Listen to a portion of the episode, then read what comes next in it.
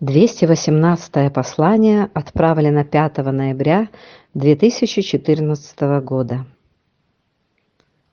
Многослойность, многоуровневость пространства можно сравнить со слоеным пирогом. Разница в том, что у пирога можно съесть несколько слоев за один раз, а уровни пространства надо познавать, осваивать постепенно.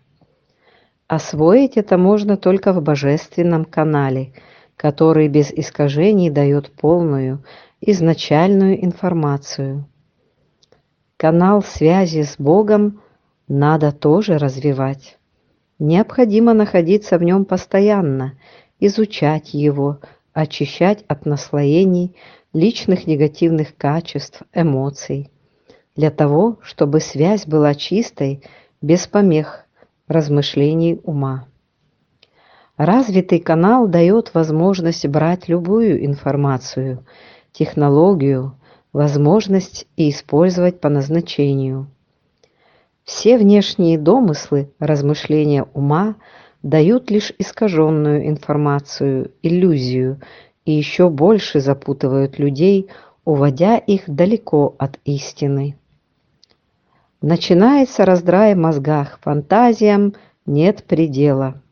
А истина есть только в канале, а канал есть любовь, а любовь есть Бог. Людей больше всего интересуют меркантильные вопросы, деньги, зрелища и прочая чепуха, чем то, как устроен мир, пространство, почему происходят те или иные процессы – из чего все это состоит и как работает. На Земле все подчинено этим процессам, потокам, структурам, канонам, и пытаться идти против природы, причиняя ей боль, это верный путь к запуску программы самоуничтожения. Об этом везде говорится, пишется, Ученые много дают подтверждений божественности пространства, присутствия высшего разума и к чему ведут нарушения законов его.